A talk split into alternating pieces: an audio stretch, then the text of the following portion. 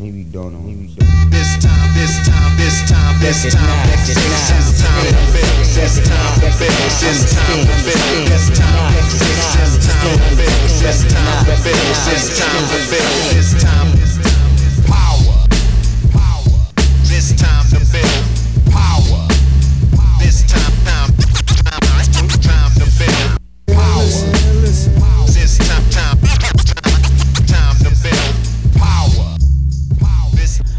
What's up, everybody? I'm your host, Chris Hampton. Welcome to episode 106 of the Power Company Podcast, brought to you by PowerCompanyClimbing.com.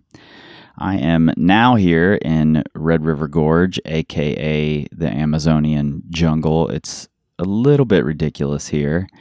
And maybe living in Landers made me soft because conditions are so damn good there most of the time. Maybe that's the case, but I do know for a fact that the humidity that's happening here right now, number one, sucks for rock climbing. Number two, makes me really, really grumpy. Not stoked on it. But we're gonna we're gonna try to stick it out. We're gonna be here hopefully till Thanksgiving if the weather cooperates. Um, I did build a little, rebuild a little truck camper, old truck camper to bring with us, make the trip a little nicer. But these conditions are probably the absolute worst conditions for a truck camper, especially a pop up truck camper. So this is sort of trial by fire or trial by rain and humidity, as the case may be. Um, it's been super busy. I've been behind. No excuses. It's just the facts. Core Strength for Climbers did come out. Movement Skills for Climbers is now out. So if you haven't picked up those two ebooks, you should go to powercompanyclimbing.com slash ebook and do that. Check those out. Um, I'm going to get right into this this interview today because I think it's a really, really important one. And it's with Boulder based strength trainer Joslynn Corredor. And I first encountered Jos uh, a couple of years ago, I guess. Um, I sent a client of mine uh, to get a functional movement screen and some advice on strength training from Jos, and she was there. And I really value that in person feedback, especially from someone as experienced and who had great recommendations like Joslynn did. Um, but I didn't really know her very well until I didn't know her at all actually until this interview happened at OR uh, this past summer in Denver. And I went into this not really knowing what to expect because it's a topic that could go a lot of different ways. And, um, and I didn't really know what to expect. And I think I'm just going to let you guys listen. But the one word that really stands out in my head after after listening back to this conversation and that, that I walked away from this conversation with that day was courage. Maybe don't know. Maybe don't. I go, why are you sorry? And she's like, um, you have BRCA1. Excuse me, what, what does that mean? And she's like, um, you have a genetic mutation. You're at higher risk for cancer now. power, power. This time to build power. This time, time, time, time to build power. This time, time, time to build. First off, how do you pronounce your last name? Uh, actually, it's corredor. Corredor. yeah. Okay. I figured there were rolled R's or Yeah, something in yeah. there somewhere. But I mean, everyone's like, "Oh, corridor, like a hallway." And I'm like, "Yeah, sure." That's not actually. So it actually means runner in Spanish. oh, cool. Yeah, yeah. I, I always that. dreamed that it'd be cool to be like, because I ran in college and Right. since I was little, um, I thought it'd be cool, like if I had, because you have your name tags and it's always your last name. I Yep. was like, oh, that'd be so cool if I was running in and it said corredor and like I was running and and you know it'd say runner. Yeah. And then you Finishing first. Just kidding. and then you found climbing and everybody's saying, Don't run to be better at oh, climbing." Oh yeah, So, no. I mean, I still run, but Yeah. yeah. Of course. You kind of have to now. Well, I tell people I'm like, it's different for me because I've done it since I was little. Right. You know, like I'm like, if you weren't ever a runner before, that's Yeah. like Yeah. And some people just need it. They love it. It's their Yeah. It's their alone time, their Yep, recharge. Mm-hmm. time, you know, so they should totally do it. Yeah, it's funny when I first started I, climbing, I had to still run because I was like, climbing is not a workout. Right. like I'd still go like do intervals or Yep. whatever. Yep. And then I actually got a knee issue, and so I just only started to climb, Mm-hmm. and that's fine now. But yeah, when Yeah. I first started, I was like, "What? Climbing's not a workout." That's so funny. So Yeah. how talk to me about how like becoming a, a strength trainer started. Why why on earth would you Yeah. want to become a yeah, strength trainer? well, yeah, skinny runner woman. Um, so I I don't really actually tell this story that often, but um, I think it's good for people to know. Um, I actually had to go on a time trial um, when I was in college, so I didn't actually run all four years. Right. Um, so I, you know, I think there was 15, 20 girls on the team that had to do a time trial. And I, And I this was, was to stay on the team? to stay on the team. Okay. Yeah. And he didn't actually, I do really poorly with if people aren't just, and he didn't actually um, have everyone try out. Right, right. So, you know, I was like, well, fine, if everyone has to try out. But um, moral of that story, try it out. I I trained. I literally have never been in better shape. so Mm-hmm. I trained myself, and I went into um, being an athlete. You get your own facility. Um, Right. I ran at Oregon State, and um, Oh, that's yeah, a big running school. yeah, yeah. And um, so I'd go in, I'd talk to the strength coaches. You know, I was very interested in how, you know, I would get better. You know, Right, it's like I need right. to make this team or stay on the team. Yeah. And so I worked my ass off, and um, all I lived in a house with seven girls. None they- of the other girls had to try out. Really. Oh, they were all runners and didn't have to. hmm And um, so they they they were all confused too because they were like, "What? You run like around the same pace as us?" But they were like, "But thank God we don't have to do it." you Right, know? totally. And uh, I think it was also because I was struggling in school. Like you know, and people ask, you know, should I do sports in college? And I'm like, if you're really good at school, do it. Yeah. I was asked to change my major multiple times, and I was like, well, I'm really doing. I know I'm not going to go pro, so Mm-hmm. I'm only doing this for like the community, really. Um, so I trained to be on the team, Right. and through that, learned to do it on my own. And then I ended up, um, yeah, doing it on my own. Basically, and I was like, wait, I'm the fastest I've ever been, and I did it all on my own. Right. You know, and I didn't. You know, I had some teammates train with me sometimes, but I think, uh, and I ended up missing it. Um, I was the first one in when we did the time trial. Yep. Um, and I trained all summer, and then I wanted to go home, which home is California. Mm-hmm. And I had been away for a while. And uh, yeah, I asked my coach, you know, we have a meeting before the time trial, and he's like, Just, I think you're going to be the only one that makes the team. And I was like, What? Are you serious? And he goes, Yeah, you know, I haven't seen anyone work as hard as you've been training all summer. Like, you're going to easy breeze, make it, you know? And I was like, Okay, well, my reward is going home. Yeah. and he's like, Whoa, I don't think you should go home. Like, you've worked so hard, you may get sick. And I was like, What? I'm not going to get sick going home. Of course, I get sick. Of I course. get sick. Yeah. I got really sick and uh and I even was like, "Oh shoot, like I don't know, you know, but I've been working so hard. I'll make it. It'll be fine." I missed it by like 10 seconds. Oh no. Yeah, which I was like, "Okay."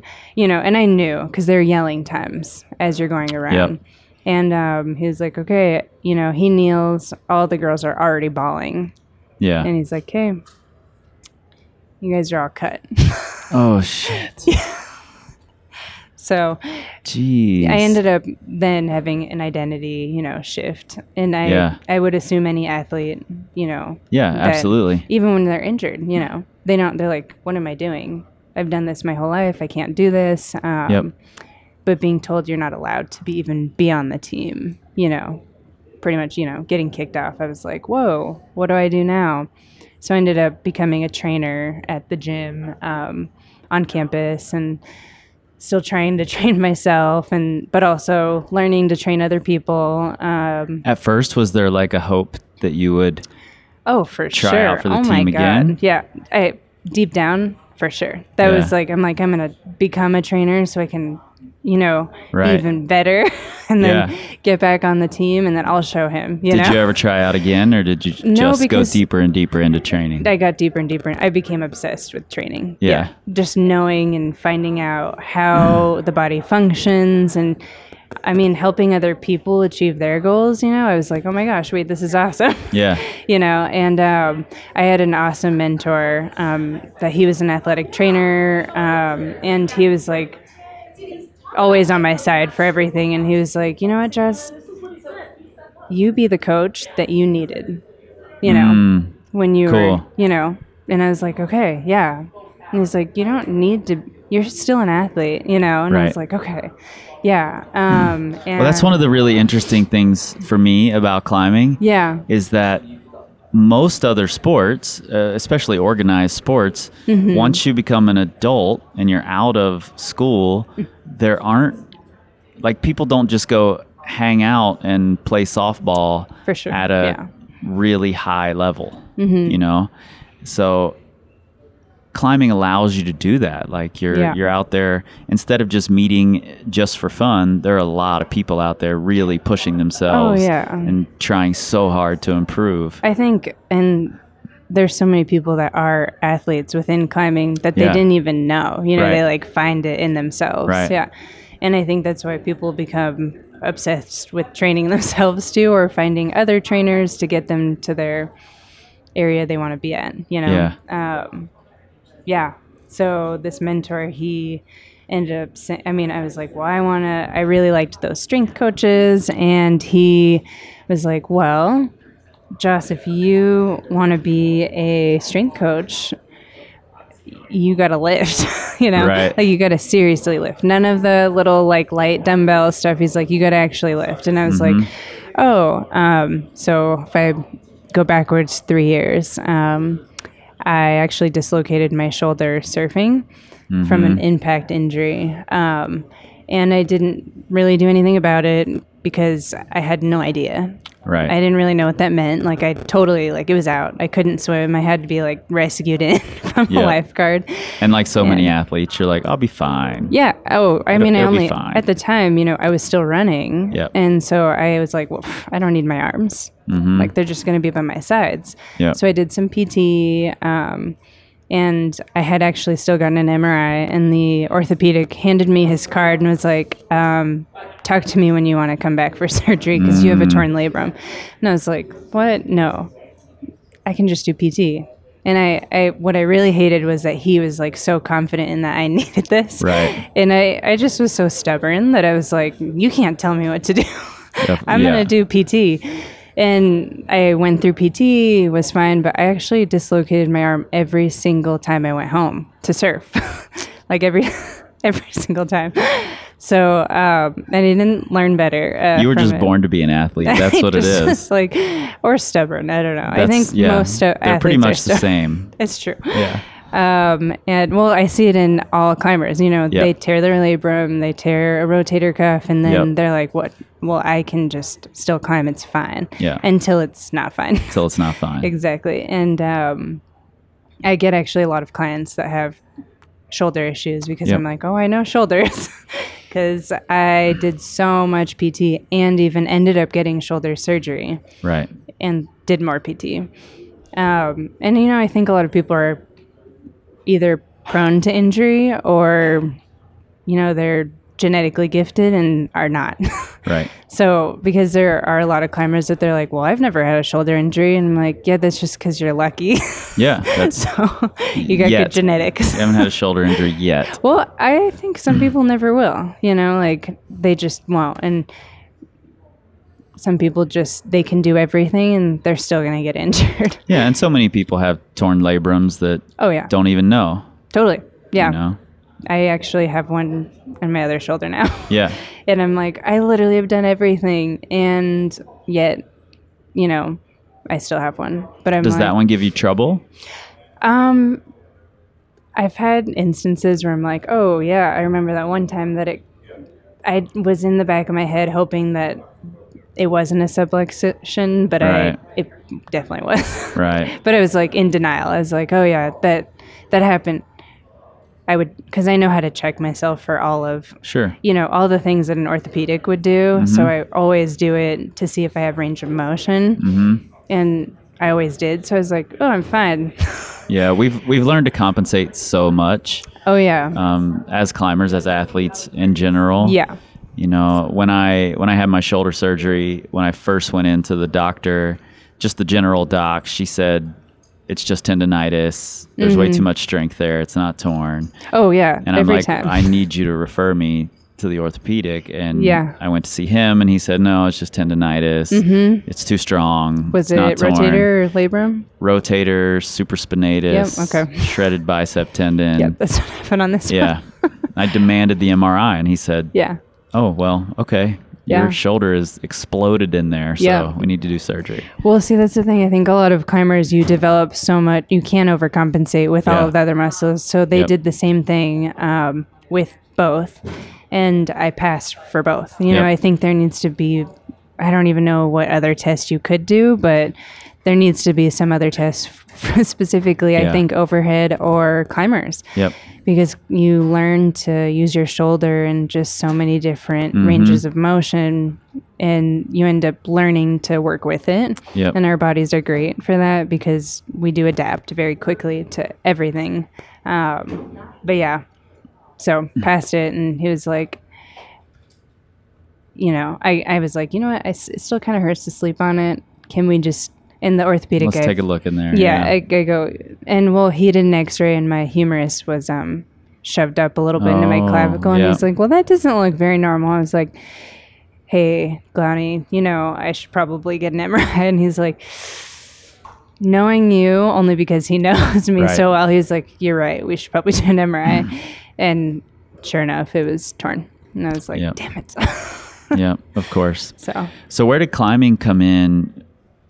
I'm, I'm sure after strength training, you were running, Yeah. Mm-hmm. then strength training, and then somewhere in there, climbing came in, which is probably the least. Um, I don't even know how to say it. It's it's the avenue that strength trainers historically Uh-huh. have probably been the least Oh yeah, for sure. Um, That's a. valued. Um, so it's funny you say that because I did an internship at CU Boulder with all of their athletics and Mm-hmm. Right. all of the strength coaches, and I was always in my notebook, strength book. I was always transferring everything to climbing, Mm-hmm. and um, I actually would always try and convince the other strength coaches to come to the gym, and they were like, "You're so weird." yeah, no, why don't you just want to lift? Because I would lift, and after the 12 to 15 hour internship, I would still go climb. go to the climbing gym. Yep. Yeah. And that's actually why I realized I couldn't go to university and do that because I was like, I can't. When will I go climbing? Right, right. because I became obsessed with it. Um, climbing came into the picture actually right after running because I kind of had that like identity shift and I Yep. was like, am I a runner? Can I, am I a trainer? And um, Galen, my Mm-hmm. boyfriend, he was like, hey, why don't you try this out? So it was him that really Cool. brought me into it. And he's like, you know what? You need to try something new. And, um, I again, like I said, I I didn't really think it was a workout, so I would still kind of go run. Yep. Um, but as being an athlete, I think most athletes that go into climbing they progress pretty fast. Mm-hmm. And I was like, wait, if I can progress this fast, what if I actually trained? Right. So pretty quickly, I ended up training immediately, which I think a lot of climbers they'll climb for a few years before they train Yep. within probably the first three to four months, I was immediately training for climbing. When was this? Do you know roughly year? Um, let's see. So probably around 2014. okay. So were you like taking what you had learned from strength training and bringing it over into climbing? Were you looking for climbing resources? No, I How did that look for you? Yeah. No, I didn't actually look up. I wasn't like how to train for climbing. I actually, the way I went about it was because I had already been a trainer. Mhm. So I was like, how we broke things down in training and how I had learned to do it from my mentor was more of you being a movement coach. Mm-hmm. So I was like, okay, so when I climb and I reach for this, you pull. So I was like, how can I switch that to an exercise? So, or, you know, when you're, what is, how do I not get injured immediately? Um, so I was like, okay, I need to do push ups, I need to do pushing exercises. Um, obviously, trunk and core strength has a lot to do with climbing. So I was immediately trying to do that stuff. And Yep. um, I would actually just sit and watch people climb. And I was like, how? And I would like kind of take notes. Yeah. I mean, I think that's one of the best ways to learn. yeah. period. And I, I would like transfer things to exercises. Um, and I would look up actually other sports, like overhead athletes Yep. and swimming and just things that I could like. And that was more, probably happened a lot more in the internship.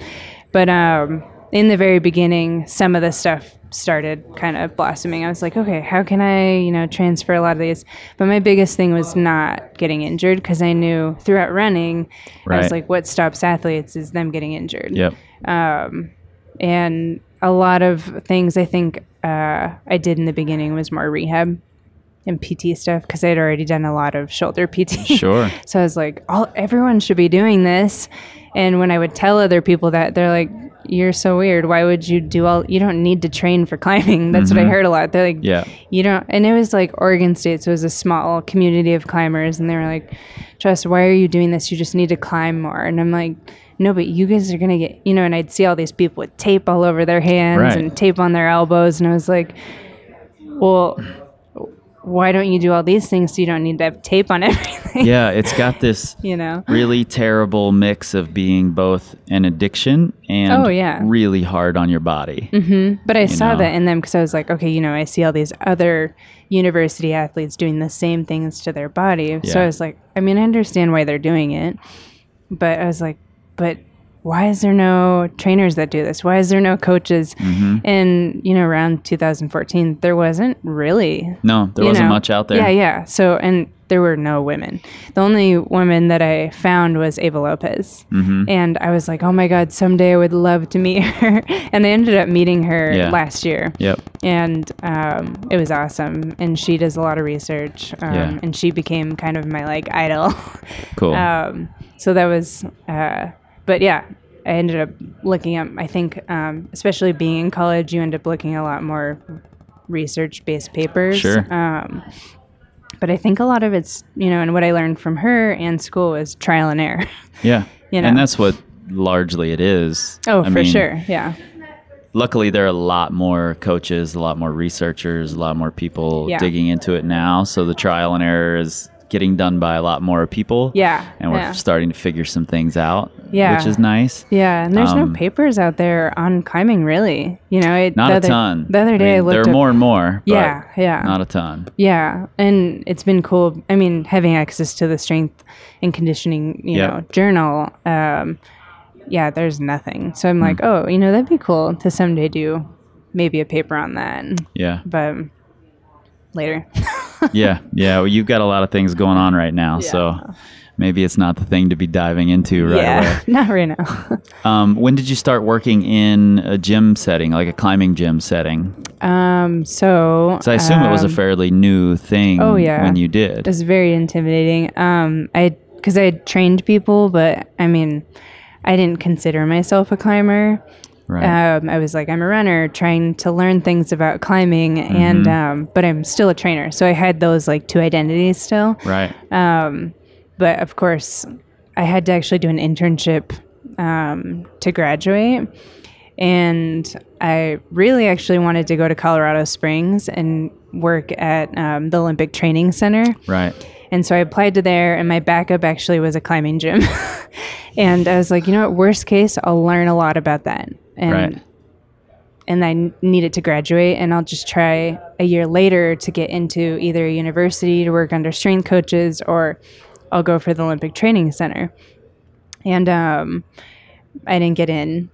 I mean, I hadn't even graduated Right, technically. right. So they're like, "Who are you?" You're shooting high though. I like that. yeah, yeah. And then I, um, yeah, I ended up working at a climbing gym, and I felt like I knew nothing. Which I was like, mm-hmm. "Well, this is perfect. It's I don't know anything, but I." They got me because they got me working for free. Right. and I was like, okay, you know, and I trained people, but like I, I felt like I knew nothing, you know. And here's all these like famous climbers in Boulder. I'm like, oh my god, I really don't know. Anything. Yeah, you're in kind of a tough market, yeah, You yeah. know, I was like little fish again. an but easily intimidating market. oh yeah, yeah. It was, um, and everyone climbed super hard, and I was like, okay, I guess I'll just kind of just stay under the radar and like just learn from other people. Right, right. So, um, yeah, it's, I mean, I feel like I've learned a lot, but um, a few years later, I ended up doing the internship at CU, hmm which then I was like, okay, yeah, I don't really want to work at a university because the, all they do is they are live and breathe the sports and Right. then and they would watch football and they oh that's all they'd talk about and I was like well did you guys see that climbing and they're like no we don't even really know what climbing is I'm like but you're in Boulder and they're like nope we still don't know what you're talking about Yeah. When did So- you identify as a climber? As you keep talking in terms of Probably- identity. so yeah I'm yeah curious i would when say that switched over. um, it probably switched over about a few years ago yeah so it took a couple years Yeah. yeah and um, as i got more into it i was like yeah okay. I like this. I'm a climber. And when i started training other people i think that helped too. Hmm um, but yeah maybe just like a few years ago. So, sometime after you identified as a climber, you, and I don't know the full story here, I'm kind of going in yeah. as blind as possible, just knowing Mm-hmm. the, you know, the periphery of it. Sometime after identifying as a climber, you you had traveled to climb a little bit, I think. Yeah, yeah. Um, so you were full on in the in the life, you Yeah, know, that so many um, people are interested in. Totally. And I think that comes from just being lucky and put in the right place. Like, Yeah. my boyfriend was super obsessed with it. Um, and, you know, I think it was my first year of climbing, and we went to, like to Bishop. Right. and I don't even think I really climbed. hmm like I hopped on some it was too hard for me. You know, like I I went there and I think I mainly watched and Right. I tried like a couple zeros and ones and and I would go on runs. you know, I was like this is so beautiful and I would go on trail runs. Yeah. And um I remember I did like a super high ball, um, the Stairway to Heaven, like it's a one. Yep. And I almost started crying like on it because I was so scared of heights. And honestly, I'm still scared of heights. Sure. Um, Lots of climbers are. Yeah, yeah, but it was just funny because like I I didn't even know like what an opportunity that was, you know, like Mm-hmm. not everyone gets to do that and I I just got like taken on this trip. I was like, yeah, sure, I'll go. hmm but um I think going to places is what made me like really like it because I was like, what you get to like travel and go climbing and go to all these places and Yeah. I think that's when I really liked it. And then the training was just like I already had been obsessed with training. Sure. that was just a plus. Yep. yeah. So Yeah, well, sometime in there, after kind of making that identity switch and Mm-hmm. being like, "My name's Jos, I'm a climber," Yeah. you know, um, somewhere in there, you went to the doctor, got Mm-hmm. a diagnosis. Talk to me about that a little bit. Yeah, so I um honestly I all of this is just like so random. Um I ended up going to um just being in Boulder, everything is very close. So like Right. you can go to the doctor, you can go to the climbing gym, you can, you know, go on a run all in the same day. Right. Um, and I feel like that's awesome that you can have all of those in one spot. Um, so I was kind of just doing my normal routine. I probably like trained in the morning, like had an appointment, and this particular appointment, um, I went to the gynecologist, and she was just doing like a normal breast test, and um, I don't know. I just had the thought run into my head. Um, my grandma actually died when she was 35. Hmm. Um, and I was like, "Hey, should I do anything about that?" You know, 'cause she was doing the test, and uh, she was like, "Wait, why have you never told me about this?" I was like, "I write this on all my paperwork all the time." Right. Right. I was like, "Don't you guys check that?" and she goes, "Excuse me for a moment." She leaves, um, comes back, and she says, "Hey, Jos, do you would you be willing to do a genetic test?" And I go, um, "How much does that cost?" Yeah. Totally. Being a cheap climber. yeah. That's the first question we all Yeah, ask. Right. And uh, she goes, Well, I'm referring you, so it's going to be free. Insurance will cover it. Yeah. Yeah. And so I think a lot of people don't know that, uh, specifically women, um, that it can be covered if you get a referral. Yep. Um, and if, even if you get a referral, it may be like a hundred bucks. Like Mm-hmm. insurance should cover most of it. Um, especially if you have a family history of um, cancer at all. And um, so she comes back, says, I'm referring you. It's free. I was like, um, okay, sure. Still I have no idea what that Right. means. so um, I get the referral. I, it's actually to Rocky Mountain Cancer Center. And um, still didn't really know what that meant. I was like, oh, you know, the word cancer is in it. Yeah. Which is Um, terrifying to. I still didn't really about. know. Yeah. Yeah, because I, you know, I was so removed from it. My dad never talked about it. Um, Actually. Just the word has such a connotation. It definitely just does. in our society. totally, you know? yeah. And um, but I still, I was like, I cannot like, I'm not associated with that. So I was like, Right. you know, and I think being an athlete, you can do that. You know, you can like Yep. compart compartmentalize and like be like, that's not me right now. So it still felt like just going through the motions to I'm do like, this thing. I'm just going to get this test. I don't even know what it is. yep. Um, walking into the center, though, um, that hit a little harder because, um, you know, you have people that are really sick. yeah. And walking in, I was like, whoa. Um, okay, what does that really mean? You know, I'm still, I just walk in, I kind of see everyone there, you know, there's people going through chemo. Um, and I, I was like, okay, that's still not me. I'm not even going to think about it. And that's how I kind of like stayed a little stronger. Um, and then I got, um, th- you know, I had to sit down with a genetic counselor, and she's like, okay, so this is what um, this is going to look out like. She kind of laid it out and ended up saying, so we can do a blood test, um, but it's going to affect your life insurance. And I go, well, what does that mean? Yeah. And um, she said, if you get tested, then you will have a higher life insurance. Like, it'll cost more. And I was Even like, if you're if just for getting the test. just for getting the test. just for getting the test. And I was like, wait, that doesn't make any sense. I'm trying to be preventative. Yeah. Why would it go up? And I would go, well, if I get cancer in five, ten years, won't my insurance go up anyways? And she Right. goes, yes.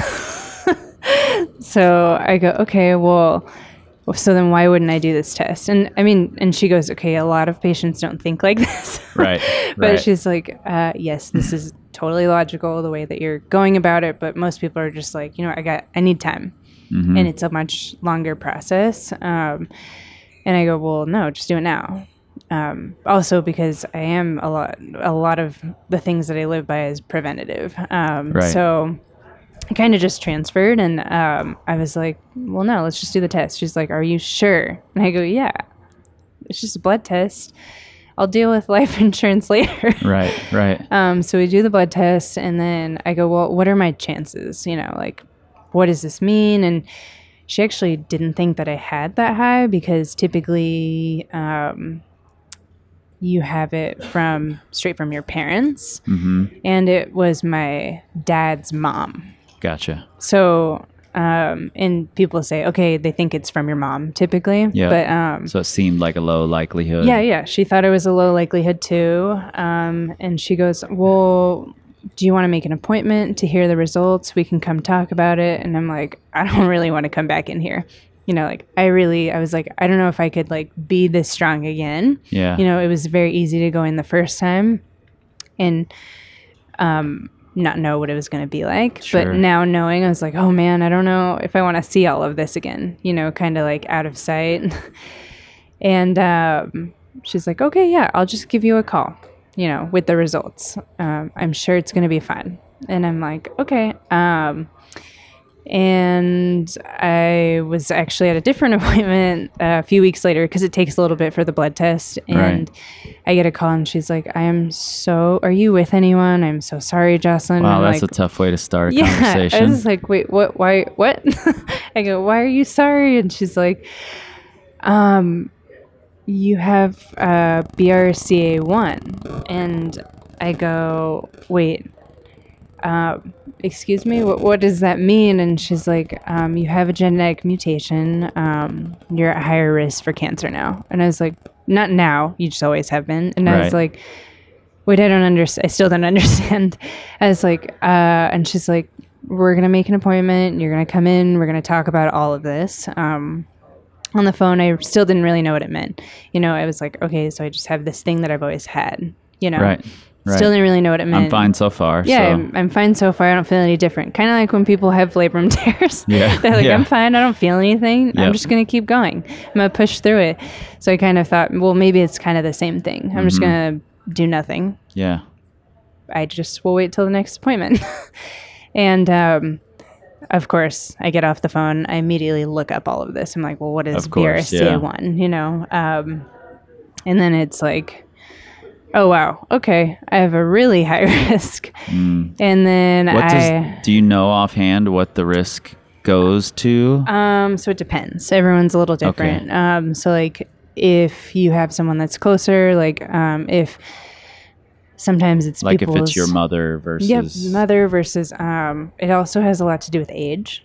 Um, so, Okay. for instance, because it was my dad's mother and it was when she was so young, typically people don't um, get it till they're, I want to say, late 40s, 50s, and you're maybe talking even 60s. cancer, not the gene mutation. Oh When you- yeah, when the you say it, mutation you the have it mutation since you're born. just there. Yeah. Mhm, yeah, but um, actually getting maybe specifically breast cancer till Right. you know 50s, 60s, maybe even later. Uh, so that's why they don't even start mammograms. So testing for breast cancer specifically in women till they're in their probably 30, 40s. Right. And so um, I'm 27. When all this happened, I was 26. So they were like, whoa, you're way too young. Like, why would you're freaking out for nothing? You know, I wasn't actually freaking out at the time. Right. but after I was like, whoa, okay, what, what are my next steps? Um, after I had found out the information. Um, but yeah, for most people, I would just say go to a doctor and you can find out kind of your estimated risk from them. Okay. Mine jumped up to 80%. wow. Yeah. So they were like, you're going to get it within the next five to 10 years. Oh shit. So I was like, uh, yeah, I'm not getting chemo. I also immediately called one of my really good friends that she had gotten a test when she was 25. And um, I feel so lucky that she was in my life um, or is in my life. She um, actually has a family history of it. And she was a client before, became a really good friend. And um, she actually found out she had stage three when she was 28. Oh man. So when I immediately called her and told her I had the genetic mutation, you know, we sat down I think a day or two later and she was looked me in the eye like immediately and said, "Jos, you're going to get uh, preventative surgery and I'm going to be there every step of the way. I'm going to go to whatever appointments you need." And I think a lot of people don't have that, you know. Yeah. So um, I was like, okay, what what do I need to do? And she's like, I would never wish anyone in my life to go through what I went through, because she's like, if I, you know, I have stage three or I've had stage three, I'm fine now, but it's in my blood forever, right. you know. And she's like, I I could get it again, and if I get it again, I could die. Mm-hmm. And she's mid thirties right now, you know, and she has two kids. So she's like, no, like, I wish that I could have gotten a preventative surgery or surgery earlier on. Yeah. And she's a nurse. Was this the first conversation you had about Like Um, actually having the preventative surgery. I'm sure the doctor said this is an option. Oh yeah. Um, I had an appointment after I had talked to her, and she actually came to my first appointment, and um, which was um, really nice for me because I I didn't feel like I was alone. Right. Um, and I'm sure there are tons of women out there that they have that information and feel alone. You know, and immediately you feel like no one else will understand. yeah. um, and you don't know what you can do. You know, it's not like you can just be like, "Oh, I need to go on a diet." Right. oh, right. I need to, you know, uh, just exercise more. yeah, it's not just making a lifestyle change. no, yeah, and so It's kind of um, being forced into one. Oh yeah, you're definitely forced into one. Um, and I just took the next steps. I was like, okay, what do I need to do? Um, and had appointment after appointment for months and months. Um, And I had a lot of support from a lot of friends. And honestly, I didn't know I or realize I had that big of a community. Yeah. and um, it was really cool to see that. Um, but yeah, you just kind of then end up going through the steps of what you need to. Um, I have another climber friend. She has a di- BRCA two, um, and she, I mean, her mom died from it, and you know, she's like, Jos, you're being so strong to go through with this, and because she dealt with it and it's so real and saw her mom go through this, she was like, I, you know, it's hard for her to go through this. Sure. Yeah. And I think a lot of other people are like that, you know, out there that they're like, I, I'm, that's too scary. Like, especially if women want to have kids, Right. you know, like they can't breastfeed. Yeah. Um, I'm also at high risk for ovarian. Hmm. Um, that one I don't, I'm trying to ignore a little bit right now. Yeah. One thing at a time. one thing at a time. That one's a little, I think, more intense. Um, I don't want to have to deal with it till I'm mid 30s. Yeah. Um, that's still not that far. Yeah. so, And you said you said that early on when you were I don't know if it was early on, but when you were thinking about the surgery Mm-hmm. and you just mentioned that a lot of people just don't understand. Mm-hmm. And you said that you and your mom had to go back and forth about the surgery early because on. she wasn't yeah. So, um, yeah. My mom, I mean, a lot of mom daughter relationships, sometimes they're super strong, sometimes they're not. In this case, we're really close. Uh, my mom had me when she was super young. Yeah. and I've kind of always just been super close with her. You know, normal high school fights, but for sure. always. I mean, I respect her opinion, and um, when I was when I found out about this, she was the first person I called, Right. and um, you know, I didn't think I would start bawling immediately, but I did. you know, it's like, Mom, I ah, you know, and I have this mutation, and I I was like, I don't know what to do. And um, she's like, it's okay, you know, very comforting. And I don't think she really knew what it meant either. She just immediately went into mom mode.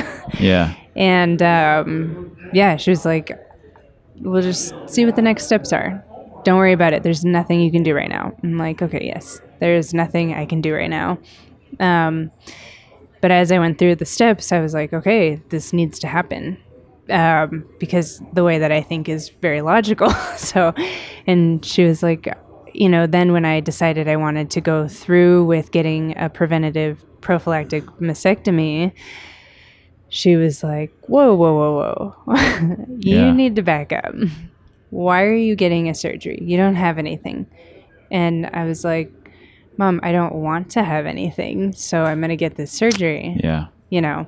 But of course, it's scary to have your daughter go through a pretty major surgery. Totally. Yeah. And she was like, "No, no, no, honey." And there must be some level of denial there oh. of Oh. nothing's going to happen. You Yeah, you're oh going to be God. just fine. Yeah, yeah. Of course, she wants to think that. I want to think that, but I, I'm like, well, I don't want to go through anything, Yeah. so I'm gonna just. And you're a logical thinker. yeah, exactly. So I was like, well, no, I'm gonna obviously get this done, and um, so yeah, I mean, she had a crazy story kind of happen before, um, and she actually had a her roommate at the time um, try to commit suicide, hmm and um, she was in her early 20s, going through a lot. My mom didn't actually know her that well. Um, she took her in. And um, she actually was worried for her. There were a lot of like signs, but you know, again, uh, she had called me too and was like, What should I do? And I'm like, Whoa, whoa, mind your own business. Yeah, yeah. You're not her mom. Leave her alone. And um, so she did. And the night before she was about to leave to fly out to Colorado, because she lived in California or lives in California, um, she hears ambulance. And, you know, this girl is like shaking on the ground, like almost eyes roll back. And there's all these people hovering over her and saying, Ma'am, ma'am, are you okay? And she tried yeah, to take her own life. And my mom, of course, probably didn't get any sleep Sure. coming before and Yeah. super stressed out about going to see her daughter go through this major surgery.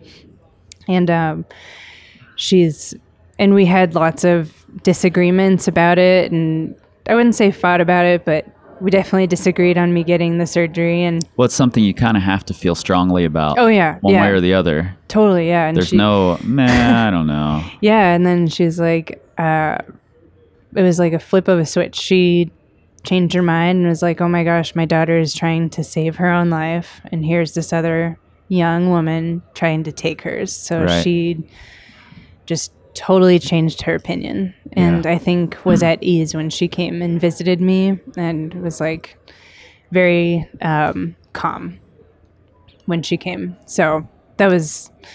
I, I sensed that for sure. I mean, I was drugged up, so I don't really know.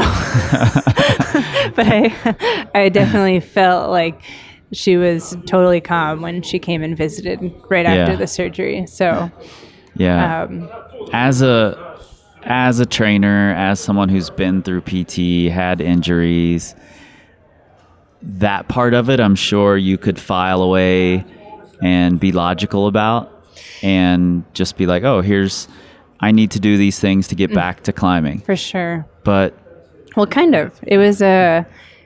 I actually that was probably one of the hardest things. Uh, being a trainer, I always look at the steps.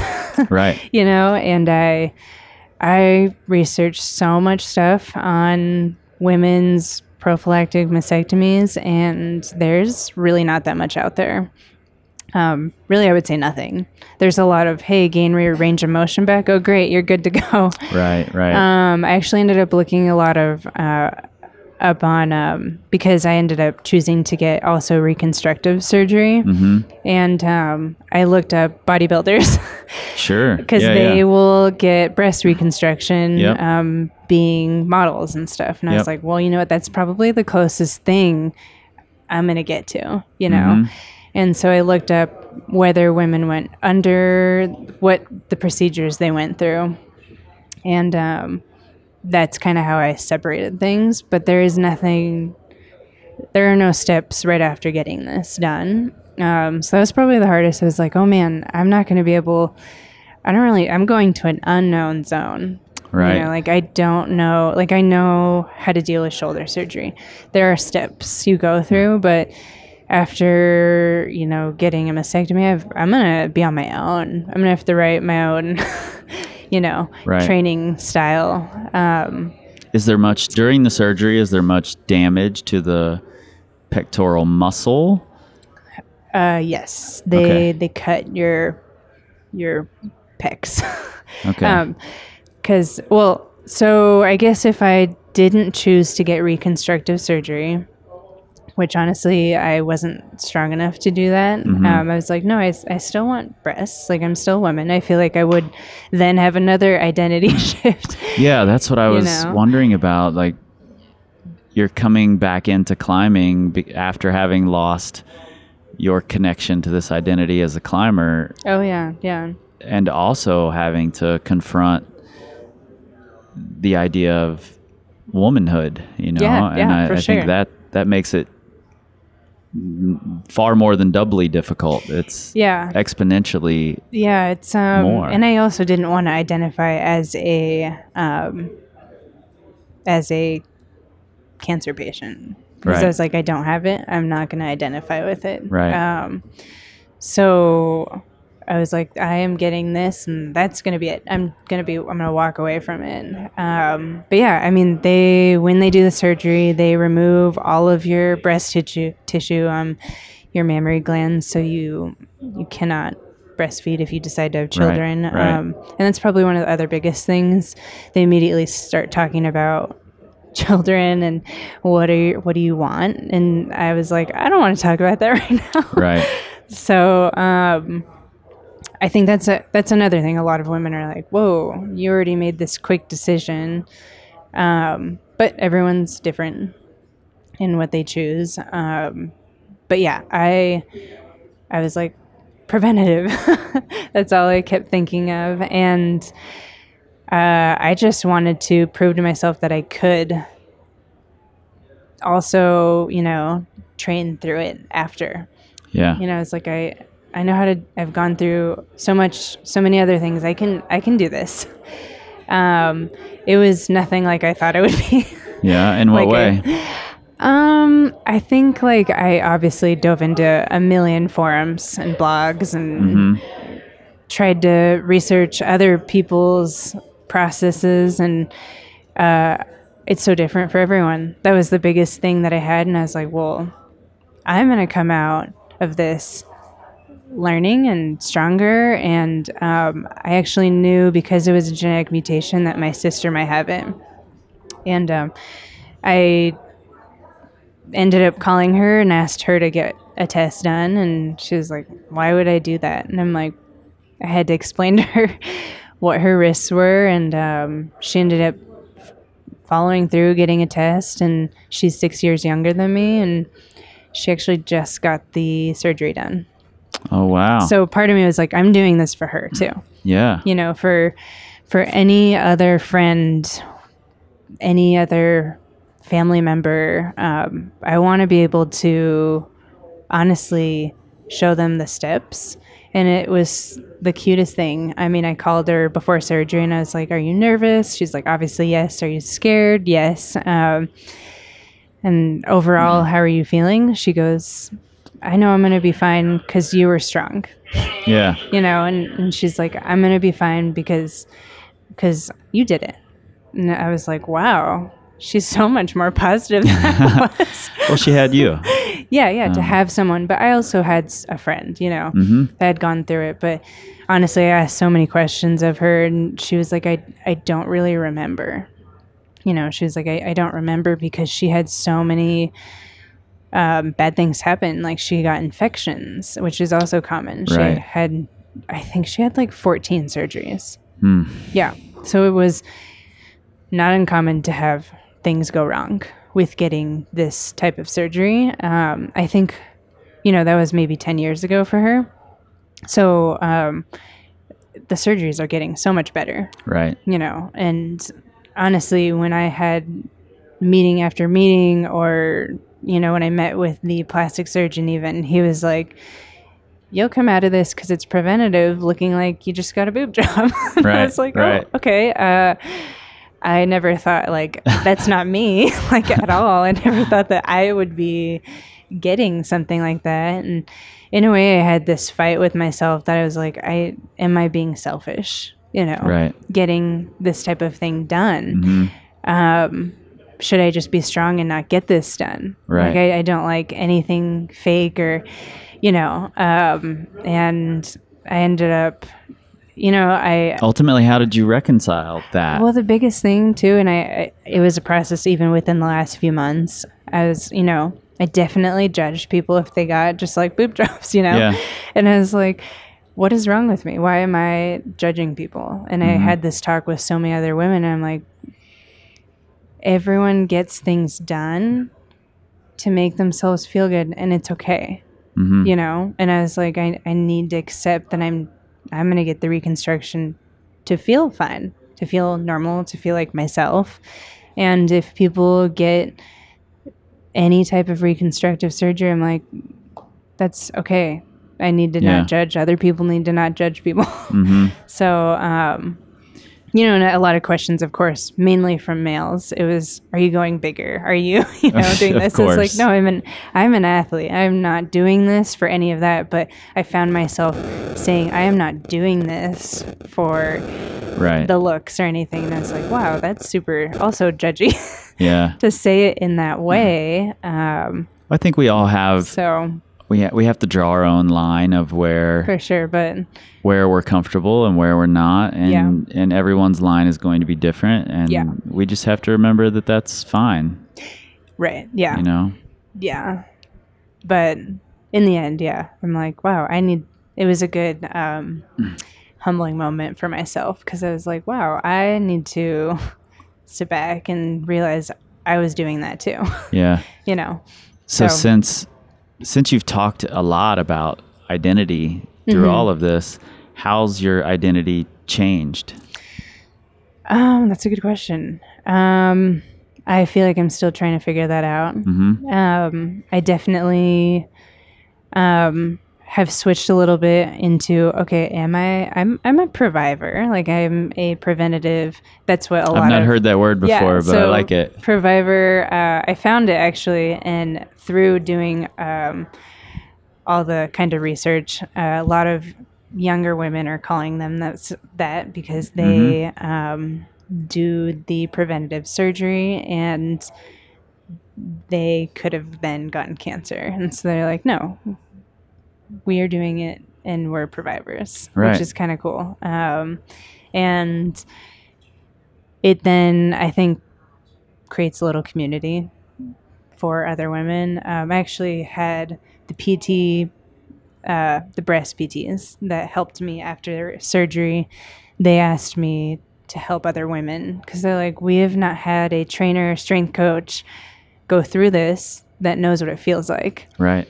And I was like, wow, that's totally, I never found myself being, you know, in this type of realm. And um, I'm still trying to decide if I want to do that. yeah. But um, What's the what's the reluctance? Why do you think maybe you don't? um, honestly, because I'm like, man, will I always think of it? You know, like, right. I, do I want to think of it anymore? Yeah. Do I want to step away from it? And- but it is still or you could just go on and feel go back to normal, so to speak. exactly yeah, so I, I think i'm probably still in a transition state of figuring Mm-hmm. Sure. out what i want to do um, but f- definitely i've had a lot of women message me because of social media being so easy for Yeah. you to interact with other people and uh, a lot of women have been like wow thank you so much for showing me what you were able to do week after week and i'm like okay that feels really good too Yeah, I mean you're putting to- you're putting the story out there. Yeah. And and you're definitely putting up a strong um I don't want to say facade because I don't think it's fake. I don't Mm-hmm. I don't think it's a facade, but you're you're showing your strength in Mm-hmm. your social media. So whether you like it or not, you're Yeah. You're traveling down that path yeah of it's kind of happening people. anyways Yeah. yeah so i mean i i think i'll definitely help out but whether or not i guess i turn it into my job Your we'll identity. yeah, exactly so we'll see what happens i don't know Yeah, well, you mentioned before that you were making a documentary about it all. yes we are um Is that something we can even talk a little about? Or? oh for sure i mean Okay.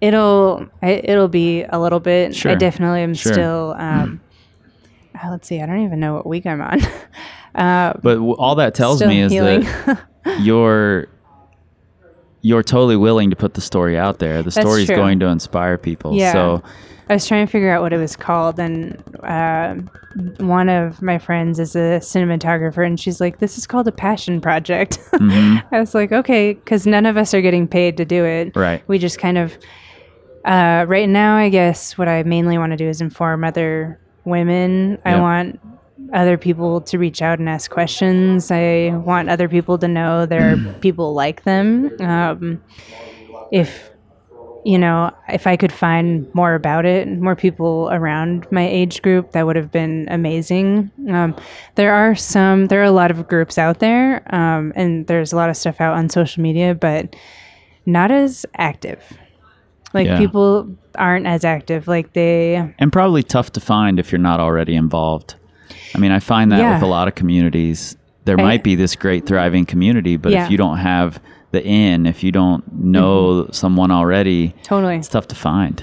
Yeah, and I think they're uh, they call themselves breasties too. And if they, I just haven't found as many women that are you know whether they're climbers or runners or just as active. You know the things that I've read, whether it's been a blog or people opening up, they're like, I ran a 5K, and then they're like psyched about that. Not to like put anyone down, but I'm like, wait, wait, I want to. I would all I want to do is train super hard. Right. You're looking for more serious Yeah, athletes more- who've gone and- through it. And, Yeah, and I I even messaged some random lady, and um, she looked like she was kind of a trainer. She was older, um, probably in her mid forties, and I was like, hey, like, what is it going to be like after? What are the steps you know that I'm going to take? Just kind of give me. And this was before surgery, maybe even a week before. I was like, what can I expect? And she was like, just you know, I sent her this long email and her i mean i'm happy she responded but her response was short and to have patience i was like what no that's I don't what need I patience. hear. I need steps. yeah exactly and that's kind of been uh, i've been that person for my sister she's kind of been like you know calling me i think i've talked to her almost every day and she's like is this normal when you had the drains so you get drains in Yeah. Um, did it feel like it was stinging? And I'm like, does it feel like serrated knives are cutting into your side? And she's like, uh, yeah. I'm like, yep, that's normal.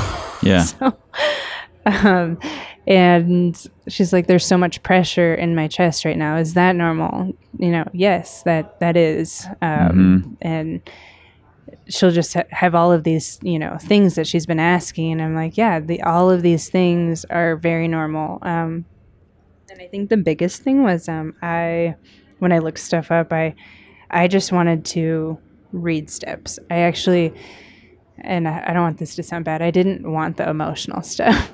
Right. A lot of women, Sure. they'll write these things, and they're like, I felt this, and I felt sad about this, and I was like, you know, I just like skim through it, and I just wanted to know where is the exercise part Yeah. and um, they wouldn't really talk about that. It was more all of the emotions they were going through, and I honestly, I didn't care about that as much.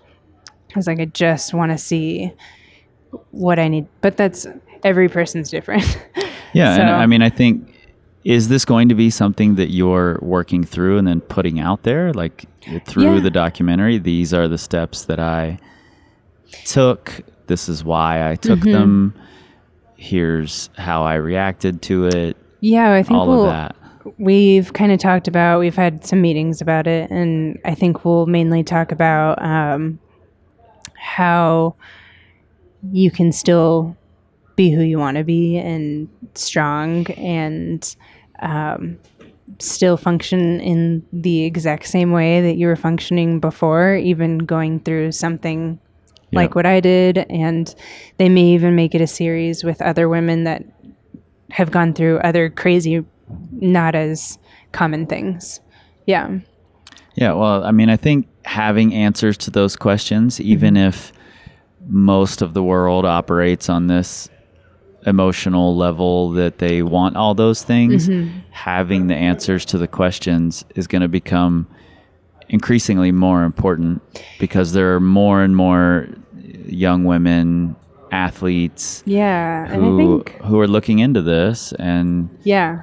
I mean I think those resources are important and needed. Yeah. I've had a lot of climbers actually be like, well, wait, I have a history of it. I'm like, get tested. Yeah. yeah. And I hope that anyone who I've kind of touched or reached out to um, or has even just seen stuff, like, I hope that they do go through with it because I don't know, you know, there's so much um, awareness out there. I put that in quotes Yeah. because, you know, I would say even like, yeah, there, I've, you see the pink ribbon, you see all of that stuff, but do people actually even know what this is? You know, Right.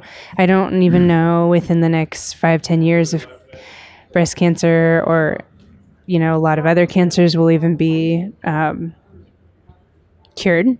I think Sure. that We The can't know way- what's going to happen. yeah, I think that what will happen is you can inform as many people as possible and they can be preventative about it. And I think that you can, like a lot of other diseases, you will prevent it with doing something about about it beforehand. Yeah. Yeah. And then kind of nipping it before you even happen. Yeah. you Well, I think, like it or not, your your trepidation with the idea of Mm-hmm. I don't know if I want that to be my identity is just is helping other women get through this. It's what you're doing, whether you want to Yeah, that's true. say it out loud or not. So yeah. I mean, I think that's really admirable, and I'm gonna bother you for some resources just to Yeah. put definitely. in the show notes of this if people are looking. And certainly, whenever the documentary's done, I'd love to share it out Yeah. there as much as I can. So, Yeah, I think my biggest thing right now is um, informing other people, Mm-hmm. whether you know men listening, talk to their yeah, wives, absolutely. Have these conversations. Yeah. You know, I've been, I've been going through this series of tough conversations on the podcast lately. Yeah. Um, and sort of purposely putting myself in these nervous positions No, where good. having these tough conversations is a little scary to me um, and things i don't know anything about you know Yeah. um, so i think it's important to do that and this is one of those areas where men could certainly be and Oh, most yeah. of my listeners are, well, are men so that's the thing. I mean, I think, um, I mean, right? Like I got it from my dad. right you know, it, it, he carried the genetic mutation and he gave it to his two daughters. right So I don't think that only women should know about this. I can think, men be tested for Oh, the yeah, for sure. mutation Mhm. okay Yeah, like I think if anyone has a family history of cancer, yeah they should be tested because if they have daughters, yeah you know, or their sons could carry the mutation on. right And that is how I think people can prevent it by even just getting the test done. Hmm. Um, because it still puts them at a higher risk. So, You just totally Sure. shifted my entire thinking about this this conversation. yeah, I I mean that's kind of I want to inform people not just women, just Yeah. everyone, you know. Yeah. Um I mean, my sister she's she's gay and she and her girlfriend is the one who's taking care of her and Right. you know, a lot of people would be like, well, it, you know, maybe is she not going to have kids or whatever. It doesn't matter, you know, like Mhm. she's going to get it done and now she's free, you know? Yeah. Yeah. So it doesn't matter who you are, just anyone should, I think, get tested. So, Yeah. As scary as it might be, I think yeah. it's I think yeah. it's an important thing. Information is power. Yeah. So yeah, I think uh, that's probably my biggest thing right now is just let people know. Yeah. So Cool. Well, I appreciate you letting me know. Yeah. I, I appreciate you sitting down and talking and taking time out of the craziness here that you're about to walk back into. um, but yeah, you that last three minutes just totally shifted the way I'm thinking. So I appreciate that more Yeah. than anything because Good. what this all comes down to is this podcast is selfish for me because I want to learn things. you want to so, learn things. Well, you, by you learning, you're informing other people. So Yeah. yeah, Okay. Well, thanks, Jos. I appreciate yeah. it. Thank you. So, I'm not a superstitious person. Um, I like to think I'm fairly logical. And this episode should have been out two or three days ago. Part of the reason it wasn't is because I was getting really, really frustrated by this strange audio interference uh, that I couldn't get rid of. Nothing I tried, I, I couldn't isolate the frequency. I just couldn't get it out of there. Um, that that interference starts at the exact moment that Jos is telling us what the doctor told her, the diagnosis. You have BRCA1. You can hear it a little bit if you listen to the intro again, uh, the quote from Jos, and and I left it in entirely in the in the main conversation.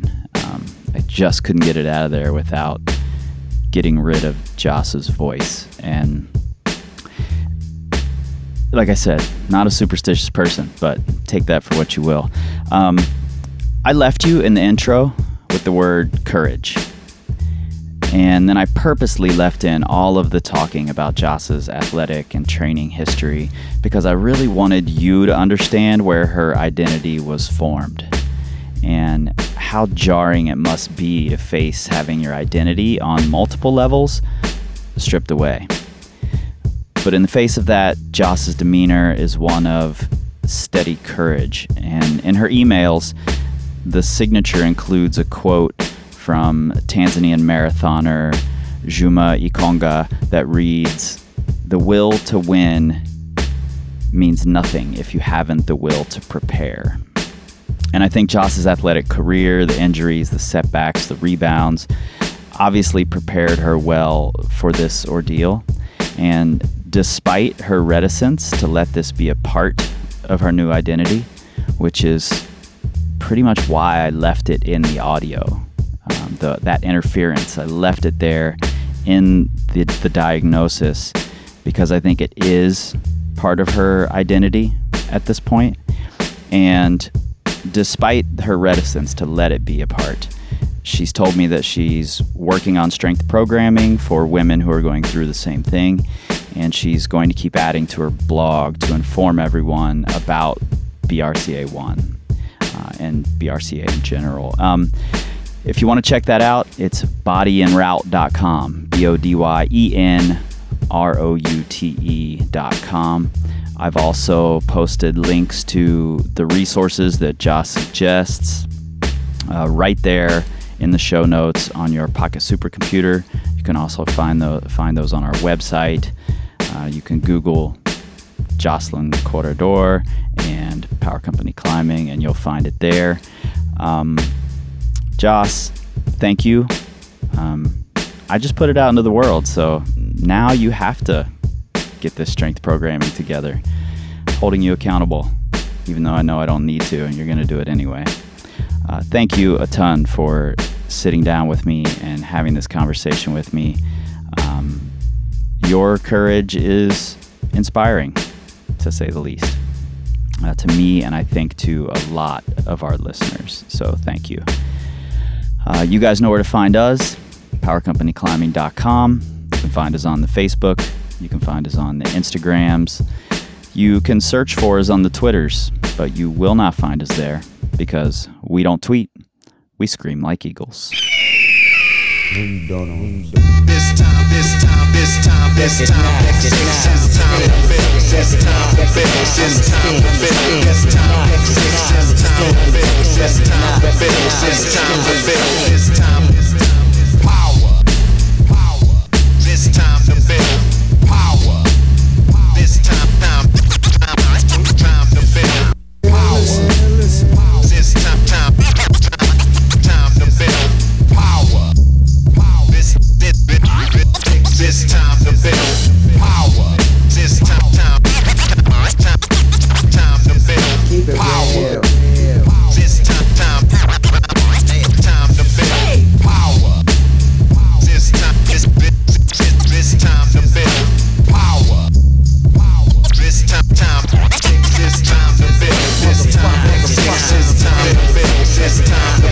It's time to build. It's time to build. It's time to build. It's time to build. It's time to build. It's time